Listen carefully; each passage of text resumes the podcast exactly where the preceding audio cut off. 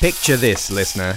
You've just watched an episode of Bluey. It could be the first episode you've ever seen. It could be the 100-something episode that you've ever seen. And here's the problem. You're overwhelmed intellectually and emotionally, and you need somebody to debrief with. You need to discuss this episode. It's incredible, but I don't know, maybe you're on your way to work and you're not going to see another parent, or maybe you're like me and you don't have children, but unlike me, you're too embarrassed to admit that you watch this show in your own time, but it's too much. You need to talk about it, or you need to dissect it. That is where these two gentlemen come in. Frank, how are you? Very good, mate. And Martin. Hey, how are you? This is what we're here for, man. Yeah. We are here to help you. Yeah. Mm-hmm. That is why we do this, and you are more than welcome to come along for the ride. What you can't see, listeners, there was a lot of finger waggling and just sort of pointing at you going, you, and that was before I even started talking.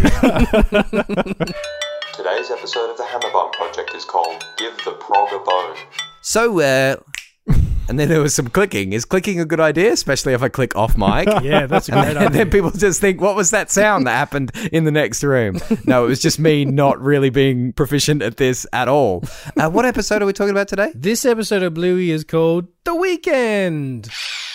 Guys, this is a very good episode. We seem to say that a lot. Yeah. Because they're all really good episodes. Yeah. And how do you keep it fresh every time, saying that this is a particularly special episode? Well, what's great about this episode is it's very early on. We're talking season 1, episode 6. So this is still in that phase where the show is arguably trying to find its feet and find its audience. And to have an episode called The Weekend, which is something everyone can relate to, whether you have kids or not, is irrelevant. I just think it's a pretty bold choice, considering lots of the other episodes have a really clear arc. The title card gives away almost exactly what's going to happen.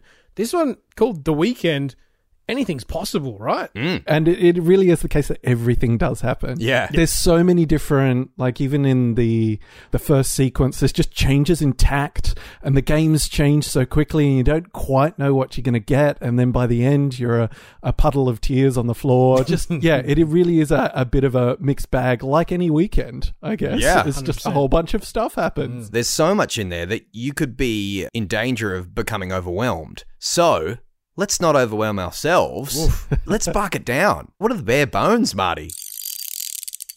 I was afraid I wasn't going to have one for this one, but then I came up with something, and it's pretty intense. So this is like really a commentary on the 18th century intellectual and artistic movement, Romanticism, which held the search for economically efficient production methods involving division of labor and mechanization was leading to the spiritual alienation and commodification of people and nature, in this episode represented by the statue person. According to the Romantics, really, the solution was going back to nature, which is really symbolized by Bingo's epiphanous interaction with the leaf bug, itself a dichotomous metaphor for the chameleonic and simulacronic nature of the nature in our modern experience. You know, every time I laugh, you said a word I didn't understand. I'm fairly sure I invented a couple. What a relaxing weekend. Well, that really broke it down, didn't it? Wait. I had a shorter version, which was basically the healers play games, Bingo finds a bug. Did you spend a whole weekend crafting that by any chance? It did feel like it, but embarrassingly, it was actually fairly straightforward once I had the original idea. Like, I don't know if I've got anything for this one. No, wait, I've got all of this. Hey, speaking of original ideas, Bingo the Digger, beep, beep, beep, get out of my way. I love diggers who do that. Move the dirt today. Such a cute song. I wonder if it was meant to be a running theme with Bingo, because she also does a little bit of a song when they're in the toilet. Mm. Yeah, this episode's got quite a few of them, yeah. Yeah, it's not something that happens, I don't know, as much with our character, but, you know, as you said, Frank, it's one of the earlier episodes, so potentially something that they were thinking was going to be. But that first sequence is just so many little random bits held together and just sort of changes in tact. Because what do we have? We have Bingo singing this song with breakfast, and then it pans out and you realize Bandit's just been sitting there the entire time. Bluey comes in with the claw hand and the letter. Delivering a letter. And the letter has a drumstick in it. And then they just start dancing. They just start pulling shapes. Yeah. Like, and the little dances that Bingo's doing during that. Brilliant. Yeah. Definitely rewind and watch those. voice. Is Bluey like air guitar? I feel like Bluey's the bass guitarist because she's just so mellow and in the moment. Bingo's the one who's literally pulling triangles and stuff. Like, she's ridiculous. We have to have a call out to the claw thing that appears. Well, we've already talked about the grannies episode where that gets used as a walking stick. Yes. I think this keys into my theory, which I can't remember whether I've mentioned on the podcast or not, is the dog world is slightly behind, just maybe in toys and things, because that's like an 80s, 90s toy that I swear we all had. $2 shops were full of those things. I'm not sure if they're relevant anymore. I've got one now. I went out and found one. Wow. One of those clampy bib ads. Where is it? Where did you bring it? I got it because I saw it. I should have brought it. Yeah. A prop. Click. That could have made the click at the start of the episode. Yeah, I could have, rather than me doing it with my fingers. Yeah, that's great for a podcast, guys. Visual aids. Yeah. Just, gotcha. No, I found one at Kmart. I got it for Erin when she was pregnant with Nora because I just thought, if sitcoms have taught me anything, it's that women have trouble picking things up on the ground when they're pregnant. Right. And so I don't think she ended up really using it. I pictured you using it more of a keep your distance from her. So, Brendan, can you pass me a drink? Like, sure, I'm not going to get near the pregnant lady. Like, here you go. I might catch pregnancy. Is that how it works? Yeah. This is my level of understanding of this stuff. You guys have to teach me, other dads. But no, I think I got it as a sort of joke. Just going, here you go. You're going to become enormous. My favorite thing about that opening sequence is Bandit's positive approach to parenting. And in that, where he just goes, do you know what today is? It's the weekend. How many games should we play? This many. His and arms when he goes, yeah, when he does that, and then whoa, exactly. But the response is this many, like an infinite amount, basically. And a lot of parents would be like, let's pick 5 games to play. And Bandit's like, okay, that's doable. Let's play as many as we possibly can. Like, I love that. I think probably the show's first real sort of cricket direct reference, where you literally see a dog on the TV with the famous green helmet and holding a bat. You hear that lovely sort of background intercut with Dad literally wrestling the 2 little girls on the floor. But no, you've trapped me. And then how's that? Oh, he's been giving out the first ball after tea, and he's like, no, I actually need to watch this. 110% me. Yeah, I see Frank in that. I think because we talk all the time about like commitment to the bit in play. Yep. And I love that the moment that breaks that, family has that collective pause. It's like, shh, wait. No, I actually do have to watch. This is important enough to break the play. It's cricket. Yeah. That establishing shot with the cricket on the TV and then like a ball rolls across. Just having cricket on the TV for any Australian very quickly situates. Yeah. It's on the weekend. It's a hot, sunny summer day. Yep. It's like the afternoon. You're feeling pretty relaxed. That's all the tonal flavour you need. That's why it's still test cricket for me, I think. Like, I love all forms of the game. Yeah, 100%. But the fact that you can just have it on all day. Paul Kelly says it in his book. Like, it's kind of ethereal. You can zone in and zone out, and that's totally it. I had that same thought of cricket being a game that you check into. As it's shown in this episode, it's just on in the background. You're not sitting in front of the TV. You just go every once in a while and complain about how the umpire was wrong. How was that LBW? We all know that Marty wasn't into cricket until he met his partner, and she got him into it despite the boys trying for years. You married into cricket. Yeah, I married into cricket. When I met Ali and she had to get my seal of approval before this could go further, that was the clincher for me. I was like, she loves cricket. Marty, you'll be fine. In fact, replacement? Swapsies? Yeah, you better make this work, Marty. Not for her, but for you, man. If this doesn't work out, she's in, you're out. Tell your story walking. Back to the pavilion. That's out, my boy. So we've talked a lot about Australianisms, but there is a bit of French in here. Bonjour. Oui, oui. And just how quickly they're in that store in France. He takes on the character so quickly of just being some sort of pretentious person who's buying statues. And the thing that I love is that it's actually better to have bought a normal statue and not a magic statue. Yeah. This is like some sort of rip-off to get a magic statue. I've been down that road before. Yes. Such a good line. And that's the line that he says, been down that road before. Oh, hold on. Pause the game. Pause the game. That's the only other thing that could break the commitment to play is having to go number 2. That's a very sensible reason to break it. Solo toilet time for parents. And I'm sure lots of parents can relate to this. Bluey and Bingo are literally in the toilet, and as we've said before, Bingo is singing a little random tune, and then Bluey complains about the smell. Complaining. Goes, well, you're welcome to wait outside. Like, how many parents have experienced that exact scenario? Man, I would love some solo toilet time. Ali's doing something, I'm doing childcare. You're like, okay, all right, well, we're just going to have to... it's one of those things you hear about and you don't really anticipate how problematic it is when you are actually a parent. I have to comment on when Bingo's in bed later on. Mm. And there's so much I love about this. Am I jumping ahead if I talk about that now? You're jumping ahead, but that's all right. We don't do things chronologically here. I just love the sushi doll. Oh, man. How good is it? When Bluey is explaining it. Yeah. And she's got sushi feet, little bits of sushi with rice that helps it stand up. Falls over straight away. It doesn't work. And her face, she's like... Huh. I watched that episode today, and my sister Erin, she was in the room. She's seen it that many times, but inconsolable at that bit. She said she can remember being a kid and trying to explain a toy to someone who didn't care. And the fact that it just falls over immediately and doesn't even work, and just the rhythm and the meter with which Bluey is explaining this toy that she loves is just perfect. Possibly one of the most true-to-life parts of the episode was the time in between when she's trying to get dad's attention because the bug has landed on her nose, and when it affects her, it's just that they go the whole day, and there's that montage of them having fun stuff, and doing things, and she's smiling, playing in the bath, and then it hits her in bed, and it's just so true to... There's no rhyme or reason as to when a kid is going to reflect on something and when it's going to hit him. I felt totally the same way. I was like, because I was sort of looking, on the second run through, I was looking in that montage sequence. I'm like, what, is she happy, or are they animating her as like contemplative? Yeah. And she's just playing. She's just like every day. And then it comes back. As you say, it's just so true to life. Because she's had time to unpack it. But, the weekend was full of all this awesome, distracting, fun stuff. Mm. And maybe because her child's mind is just go, go, go, absorb, absorb, absorb. She didn't get a chance to really factor in how much that would have meant for her to show that bug to dad. And it didn't happen. Only now when she's in bed and quiet time did she get to return to it. It's, I think that's how my mind works.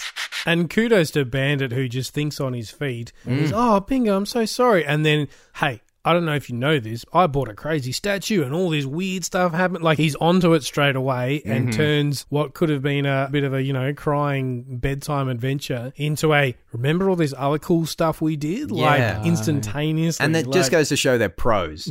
Chilean Bandit pros, because he wasn't confused at all that it had taken her that long to unpack it. And he remembered straight away and understood that might be the timeline that she's on. That might be the schedule that her brain is on, and this is how we deal with it. Doesn't skip a beat. And one of the other things I love about that is just how Bluey gets into the retelling as well.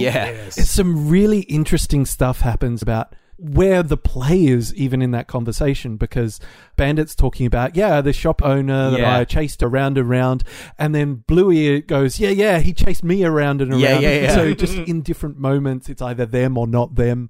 And then obviously Bingo admits, what? That was you. Whole time. And in that moment, do you think that Bingo knows that they know and that she's admitting and it's part of the game? Or do you think she really... And that's the whole thing. That I don't think there's a definitive answer. No. And that's the beautiful blurred line that this show captures throughout the entire series.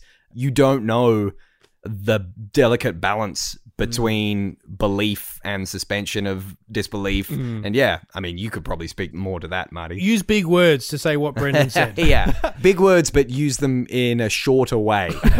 Like, not so much fluff around the bigger words. You were talking about the sushi doll before, and that was just one of the things I wanted to bring up.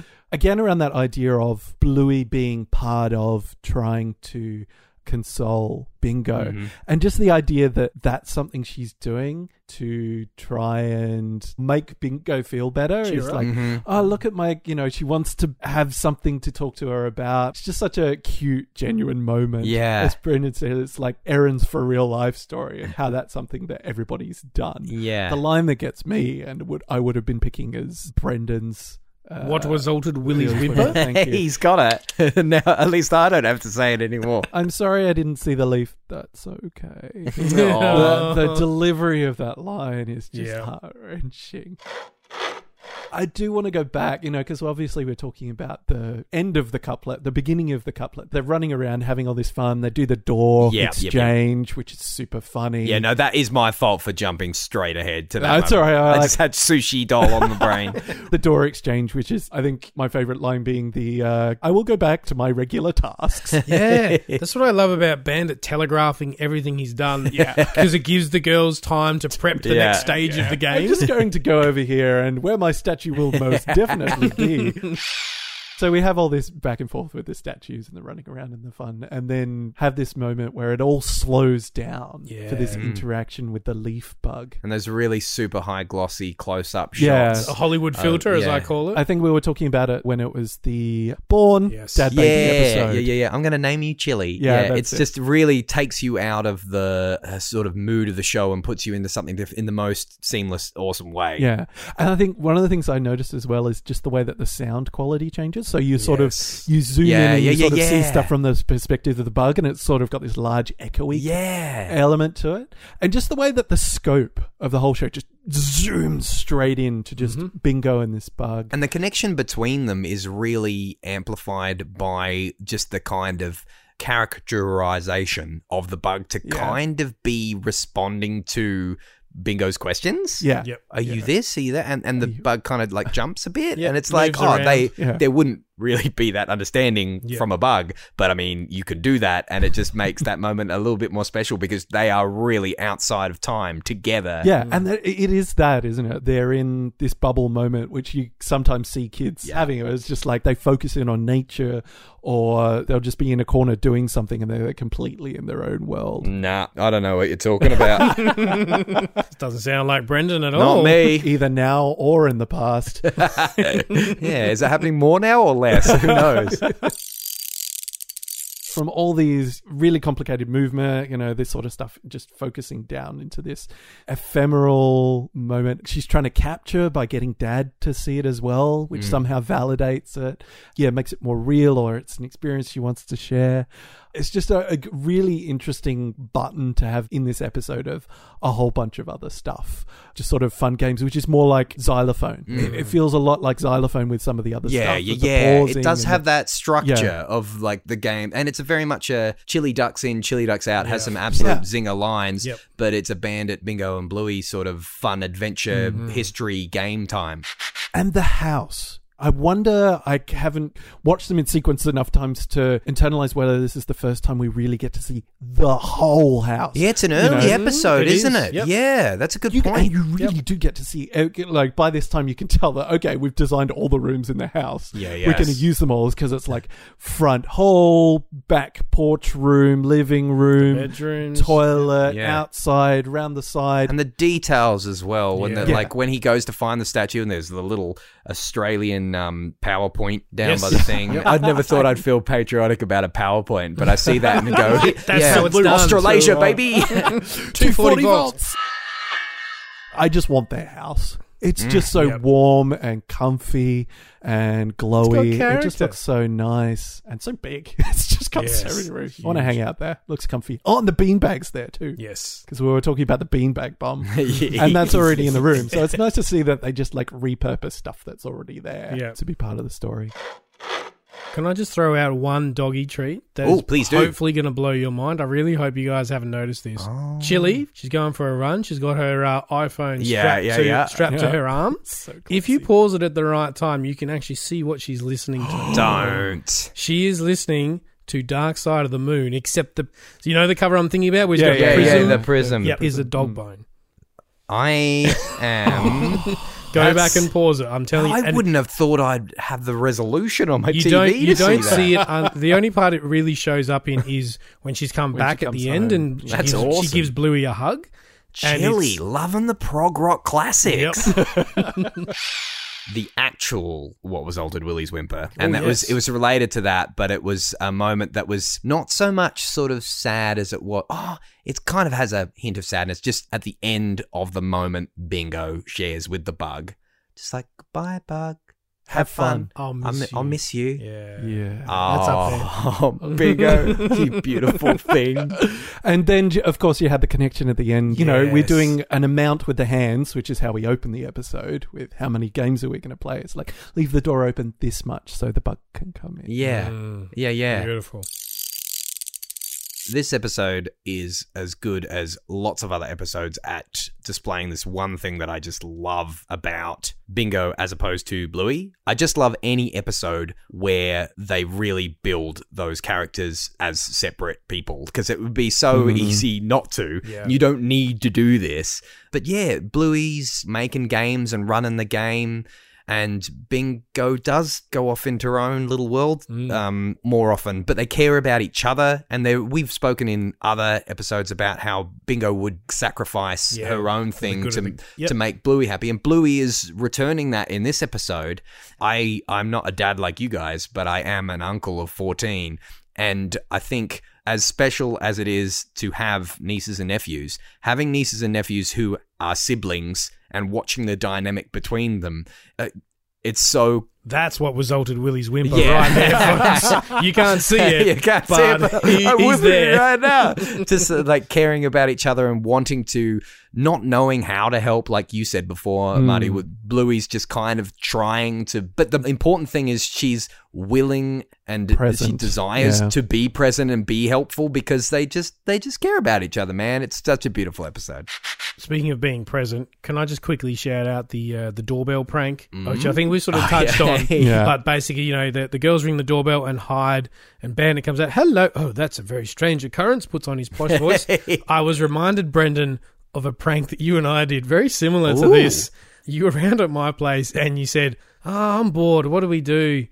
We had about probably like 10 to 15 friends of ours who all lived within a 10 to 15 minute driving range from my place. And I said, let's go to everyone's house, stand on the doorstep, not ring, not knock, and then just leave, and then go do that at the next house. So when we see them all on the weekend, we can go, oh, was that your place? No, you weren't. Yes, I was. I do not remember this. Really? I really don't. But this would have been before smartphones. Yes. This would have been before we had digital cameras on us at all times. To record this sort of stuff. Because that would have been definitely how we would have done it now. Agreed. And it would have been, I don't know if that would have made it more or less creepy. But see, we only got about 3 houses in, because I think the third house was like the Freeth's house. Right. And when we get there, I'm in the car ready to go off to the next place. Come on, Brendan. And you come back and go, I think there's a party going on in there. And there was about 10 of our friends, which is not uncommon, at the Freeth's place. And we're like... Let's go in there instead. And this part of our weekend. This part of the story might be making me remember the rest of the story. Yeah. And because I think it was like, I won't say all. We must have been bored. We were very bored. When I explained, well, this is what I want to do, you lost it. You went into one of your silent laughs because you're like, that is the most ridiculous thing I've ever... Let's do it. They could have just not believed us, and then there would have been nothing to the story. You're right. These days, you'd put it on TikTok or whatever and make people laugh. Mm-hmm. Back then, you just had to believe us that we did. We knew that we did it. Yeah. And this is what weekends are. Just random stuff, one after the other. Well, what are you guys doing this weekend? About this much worth of stuff. Oh, whoa, definitely doable. Okay. Thank you for joining us. I hope you all listening to this have a lovely weekend with this much stuff in it. I'm probably going to sit at home and watch lots of Bluey. Same thing we do every weekend, Brendan. Or maybe I'll do some hardware shopping this weekend. You can find me aisle 300. Left of the fake grass. If you hit a flamingo, you've gone too far.